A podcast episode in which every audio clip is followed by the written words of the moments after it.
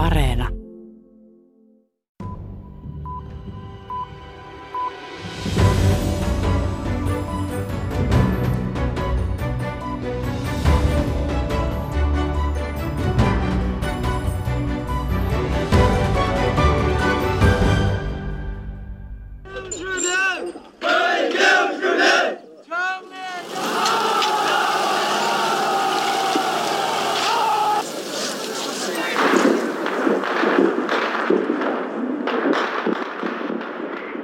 Koko ajan pelättiin ja mitä kuitenkaan ei oikein uskottu tapahtuvaksi on nyt totta ja paljon pahempana kuin kukaan olisi odottanut. Kiinan hallitus käytti viime yönä armeijansa tulivoimaa ja telaketjuja ja valtasi aamuun mennessä pääkaupungin keskusaukion muutaman tuhannen nuoren protestiliikkeeltä. Hinta oli useita satoja kuolonuhreja ja loukkaantuneita ja hinta nousee koko ajan, sillä Pekingistä tulee yhä tietoja, että sotilaat ampuvat ihmisiä, jotka jaksavat heitä uhmata.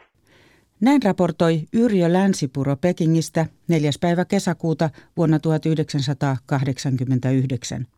Tienanmenin aukiolta levinneiden mielenosoitusten murskaamisesta tuli tällä viikolla kuluneeksi 32 vuotta. Vieläkään kuolonuhrien tarkkaa määrää, satoja, ehkä tuhansia, ei tiedetä, eikä verilöylystä saa Kiinassa avoimesti puhua.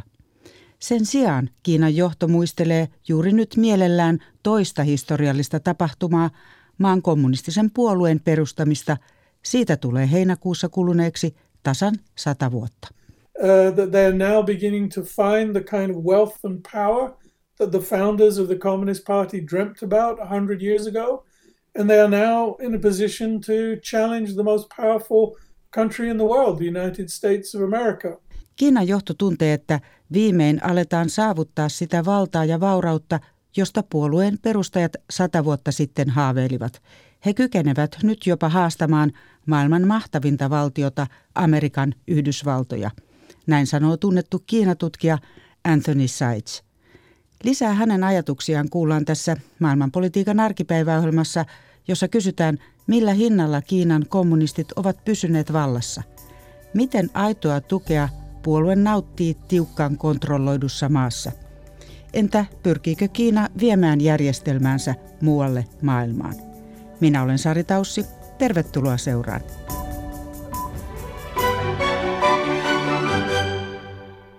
Puolueen satavuotisjuhlaan on valmistauduttu vuosien ajan. On haluttu kaikin tavoin varmistaa mahtipontiset juhlat ilman soraääniä – Kiinalaisten mieliin iskostetaan kuvaa, jossa esimerkiksi puolueen perustajiin kuuluneella Mao Zedongilla on yhä sankarin maine. Hänen yhteiskuntakokeiluistaan, jotka johtivat miljooniin kuolonuhreihin, ei puhuta. Kirjeenvaihtajamme Kirsi Crowley seurasi niin sanottua punaturismia Mao Zedongin entisessä päämajassa Jananissa Shaansin maakunnassa.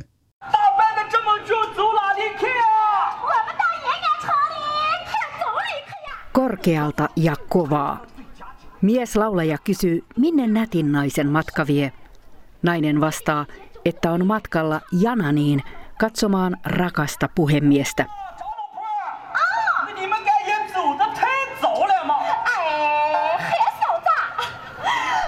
Mies näppäilee sanjiania, kiinalaista kolmikielistä luuttua, ja nainen naputtaa bambusta tehtyjä huaiban kastanjetteja.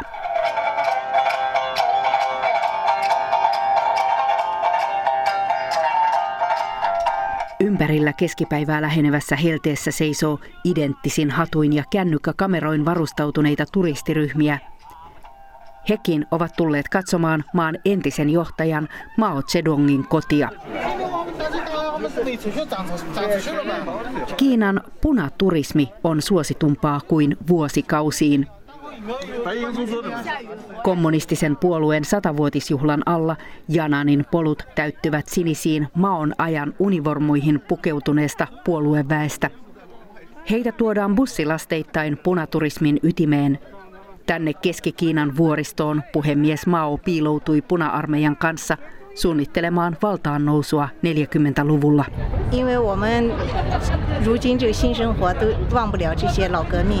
因为我们如今这个新生活都忘不了这些老革命。啊，毛主席领导打天下，我们都想到毛主席这个故居来看一下。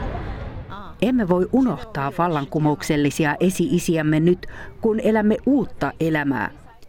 Puhemies Mao johti meitä taistelemaan maailmaa vastaan, joten me haluamme tulla katsomaan hänen entistä kotiaan. Xi Jinghua vuodattaa silmät loistaen.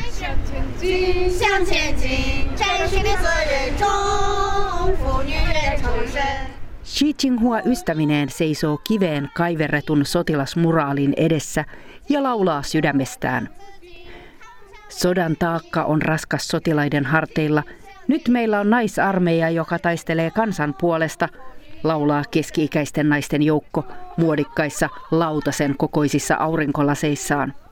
Xi Jinghua osaa kuvailla Mao Zedongin suuruutta tämän astuessa valtaan – mutta 60-luvulla alkanutta kulttuurivallankumousta joukko ei muista.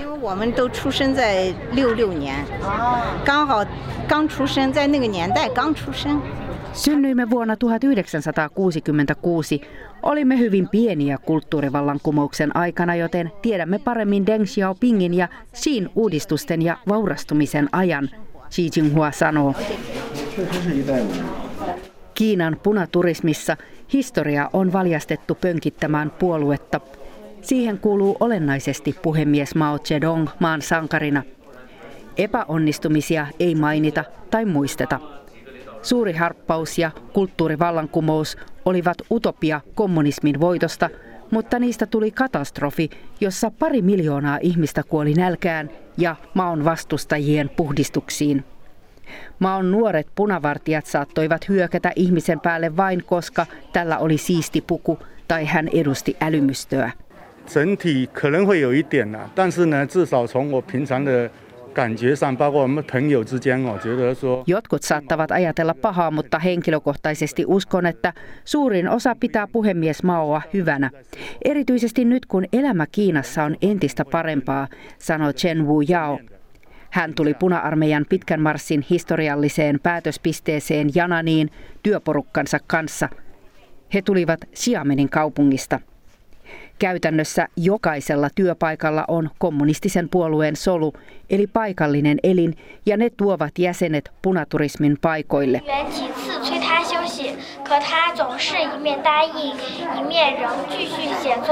Mao Zedong laski kynän kädestään, nousi hymyillen ja lupasi mennä nukkumaan. Näin lukee noin kymmenvuotias lapsi paperista. Ympärillä muutkin lapset ovat pukeutuneet maon ajan sinisiin univormuihin. Kaverit kuuntelevat kurinalaisesti, kuinka puhemies Mao pyyteettömästi jatkoi kirjoittamistaan, kun muut nukkuivat. Kaksi tyttöä piiloutuu kuitenkin lukijan selän taa pelaamaan narukuvioleikkiä sormillaan. Nopeasti ikääntyvässä Kiinassa kommunistinen puolue kosii nuoria. Puolueen mukaan yli kolmannes yli 90 miljoonasta jäsenestä olisi alle 40-vuotiaita. Nuorisojärjestön jäseneksi voi liittyä 14-vuotiaana ja 10 miljoonat ovat liittyneet. Pari vuotta sitten yliopisto-opiskelijoiden kyselytutkimuksessa puolet nuorista vastaajista sanoi jäsenyyden syyksi uramahdollisuuksien paranemisen.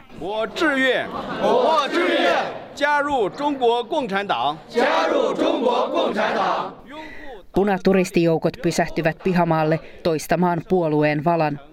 He lupaavat totella puoluekuria, varjella puolueen salaisuuksia ja olla lojaaleja puolueelle. Tämä pihamaa on kommunistisen puolueen jäsenten toinen pyhiinvaelluskohde. Nykyinen presidentti Xi Jinping saapui 15-vuotiaana Jananin lähelle Liangjiahe nimiseen kylään. Hän tuli Pekingistä lähetetyn opiskelijajoukon mukana oppimaan maaseudun köyhiltä työntekoa. Kulttuurivallankumouksessa kouluttamattoman maaseudun väen kova työ nostettiin arvokkaammaksi kuin yliopistossa opiskelu. 反正我觉得嘛，就是说每一个，就像我们，就说我们中国人说的，毛主席要我们中国人 Puhemies Mao nosti Kiinan jaloilleen. Deng Xiaoping vaurastutti kiinalaiset. Presidentti Xi vahvisti itsetuntoamme ja teki maastamme voimakkaan, sanoo Chan Ling Ling. Chan kertoo olevansa runoilija. 他没有，他没有那那个洗衣粉、洗衣啊，没有那些东西，就那放。Jan katselee ystävineen kivistä tasannetta. Sen päällä ohut patja markkeeraa Xi Jinpingin sänkyä. Jalkopäässä on pieni uuni.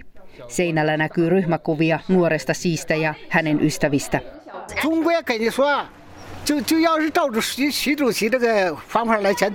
Presidentti siinä aikana kiinalaisten elämä on parantunut suuresti. Jos presidentti vaihtuu, tämä voisi muuttua, huikkaa 70 Gao Liang, joka myy ilmapalloja Maonkylän lähistöllä. Siin selviytyminen kulttuurivallankumouksen aikana on nyt osa Kiinan kommunistisen puolueen tarinaa maan noususta ja voimapolitiikasta. Ainakin se on tarina, jota ihmiset Jananissa suostuvat ulkomaiselle toimittajalle kertomaan. Olen niin ylpeä, että olen kiinalainen, sanoo Chang Chiuping. Hän sanoo ihon olevan kanan lihalla suurieleisen musikaalin jäljiltä – Siinä nuoret näyttelijät esittävät kommunistisen puolueen voitokkaan taistelun vuosikymmeniä sitten. Miljoonille organisoidut matkat pitävät nyt huolen siitä, että kaikki Kiinassa oppivat saman tarinan. Muunlaista tarinaa ei parane kertoa.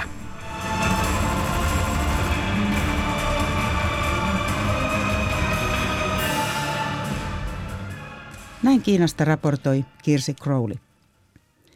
Anthony Seitz on yhdysvaltalaisen Harvardin yliopiston professori, joka on seurannut Kiinan poliittista kehitystä 1960-luvulta lähtien ja kirjoittanut aiheesta useita kirjoja. Hän sanoi, että Tiananmenin protestiliikkeen lisäksi puolueen suuriin traumoihin kuuluu Neuvostoliiton kommunistisen puolueen hajoaminen 1990-luvun alussa. And I think at that point many outside of China, but also inside China, thought that the Communist Party would be next. Moni niin Kiinassa kuin sen ulkopuolellakin varmasti ajatteli, että Kiinan kommunistit ovat seuraava kaatuja, mutta niin ei käynyt. Saitsin mukaan puolueen selviytymistä tähän päivään selittää kyky muuttua ja sopeutua ajan myötä. Yksi esimerkki tästä on Deng Xiaopingin 90-luvulla toteuttamat talousuudistukset – ne palauttivat osin uskoa puolueeseen. So I think a combination of the ability to satisfy many citizens' needs and demands combined with ruthless uh, crackdown on those who are considered as opponents help explain its continuity to the present. Se, että puolue on onnistunut tyydyttämään ihmisten tarpeita ja se, että mahdolliset vastustajat on hiljennetty armotta – selittää puolueen selviämistä. Kiinan kommunistinen puolue perustettiin Shanghaissa heinäkuussa 1921. Se on siis vanhempi kuin itse kansantasavalta, joka perustettiin 1949. Tosin tänä päivänä Kiinasta on vaikea löytää mitään varsinaisesti kommunistista. Uh, Vaikka Kiinan nykyinen johtaja Xi Jinping puhuukin mielellään marksilaisuudesta, ideologia ei näy mitenkään käytännössä, paitsi siinä, että maassa on yksi puoluejärjestelmä. And I think for many people on the street, what they're experiencing is a very raw form of capitalism.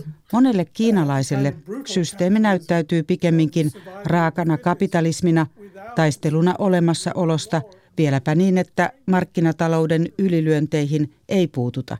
Kiinassa ei esimerkiksi ole kattavaa terveydenhuoltojärjestelmää.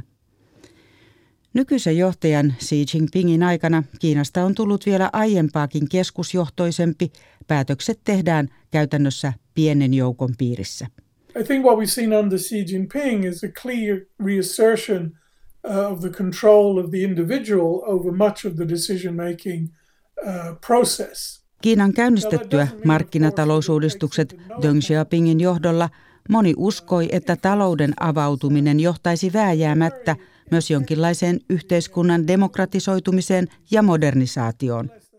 Tämä oli kuitenkin toiveajattelua. And I think uh, people at that time were saying, well, inevitably uh, there would be this process of modernization, and as the economy became more integrated globally, and it became more diverse, more sophisticated, Professori Anthony Said sanoi, että ajatusta Kiinan muutoksesta myönteiseen suuntaan kaupattiin etenkin Yhdysvalloissa, kun haluttiin edistää Kiinan pääsyä maailman kauppajärjestön VTOn jäseneksi.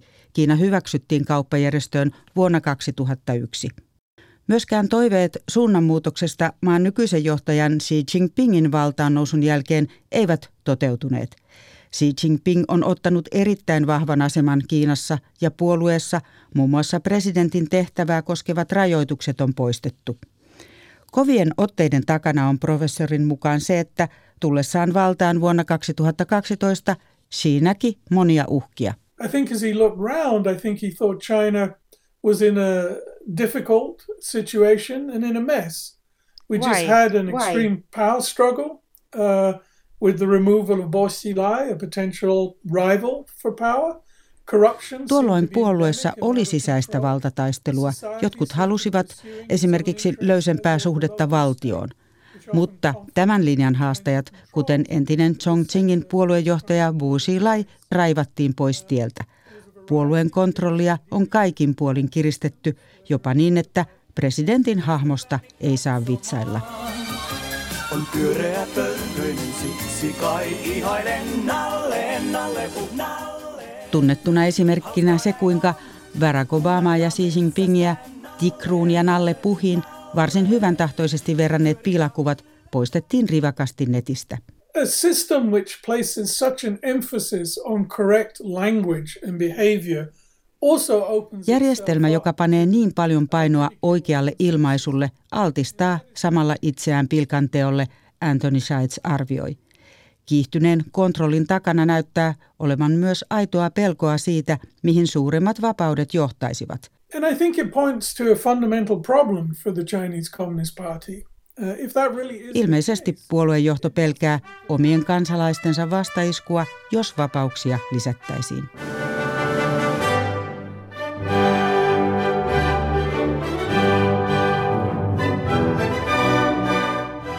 Kommunistisessa puolueessa on vähän yli 90 miljoonaa jäsentä 1,4 miljardin ihmisen maassa. Puolueen elimet, solut ovat läsnä kaikkialla kouluista yksityisiin yrityksiin. Todellista tukea kansan parissa on kuitenkin vaikea arvioida, koska vapaita mielipidemittauksia ei ole.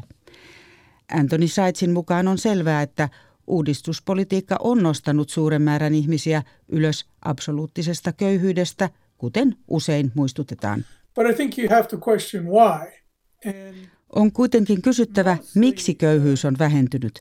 Puolueen varsinaiset köyhyydenpoisto-ohjelmat eivät ole olleet kovin tehokkaita. Enemmän on auttanut yksityisen yritteliäisyyden salliminen, arvioi Scheitz. Sen verran kun kannatusta on voitu mitata tyytyväisintä hallituksen toimintaan Kiinassa, on tutkijan mukaan köyhempi väki niin maaseudulla kuin kaupungeissakin. Ja pelko mahdollisesta kaauksesta pönkittänee puolueen asemaa myös jatkossa.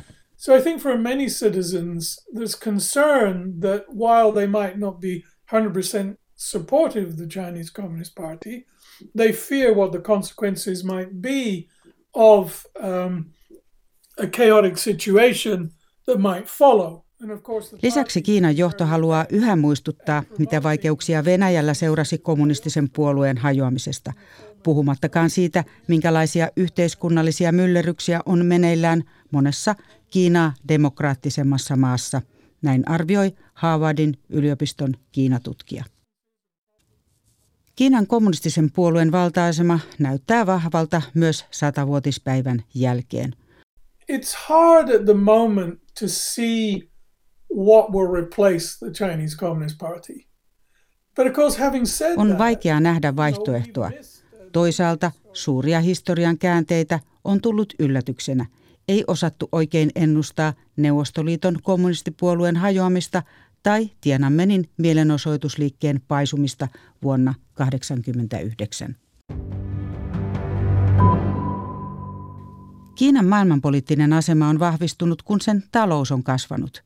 Yleisen ennusteen mukaan Kiina ohittaa Yhdysvallat maailman suurimpana taloutena vuonna 2028, siis vielä tällä vuosikymmenellä. Samalla se pyrkii ajamaan omaa käsitystään muun muassa ihmisoikeuksista ja internetin hallinnasta.